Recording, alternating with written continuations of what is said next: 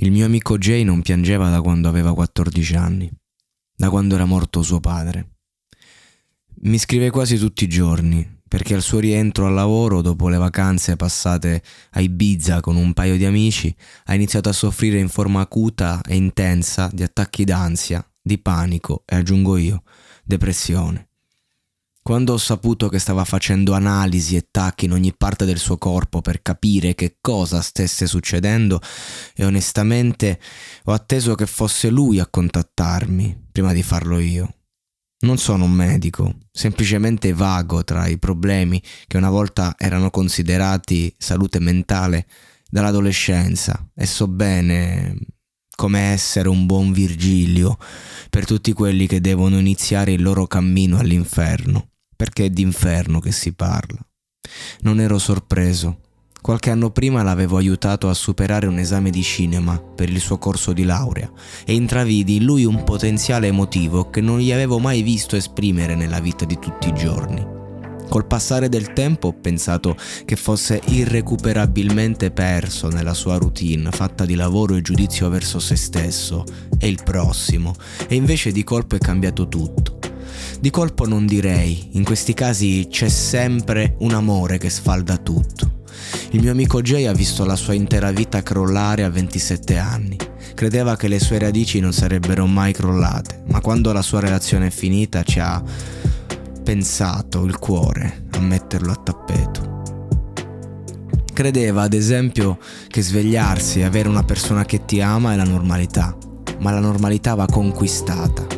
Ci illudono che sia un regalo, ma va riscattato come per i buoni nei siti di scommesse hai un bonus a disposizione, ma devi giocarlo. Come per la libertà e tutte le cose che finiscono con una accentata, come se la parola tendesse all'infinito e allo stesso tempo stesse fuggendo, che è una definizione che potrebbe indicare tranquillamente il ruolo del figlio, ad esempio. Oggi passa le sue giornate sul divano, Appena esce di casa partono le vertigini e se all'inizio dei suoi malori non faceva altro che raccontarsi come non aveva mai fatto prima, da qualche settimana è impossibile comunicare con lui. Anche quando esce, al massimo fa qualche risata quando lo stimoliamo particolarmente. Lo chiamiamo il muto, giocosamente, ormai non parla più. Si è chiuso in se stesso e nel suo dolore. Mi quasi mancano quegli audio di 20 minuti dove lo sentivo interrogarsi su di sé. Stava lottando per uscire dalla sua condizione, ma ora guarda il suo mondo a pezzi e non ha la forza di rimettersi al lavoro.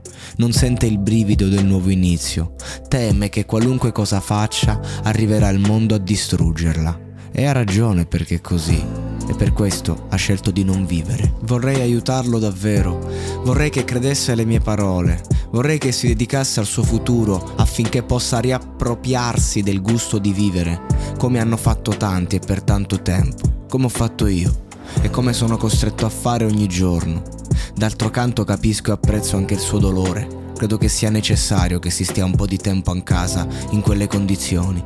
Prima o poi dovrà gridare in faccia all'impotenza, dovrà far uscire quella rabbia che lo attanaglia e che lui confonde per malori, li chiama i sintomi e a me fa ridere come cosa perché si tratta dell'esatto opposto. Si chiama vita e lui non è ancora pronto ad accettarla. Del resto, chi lo è?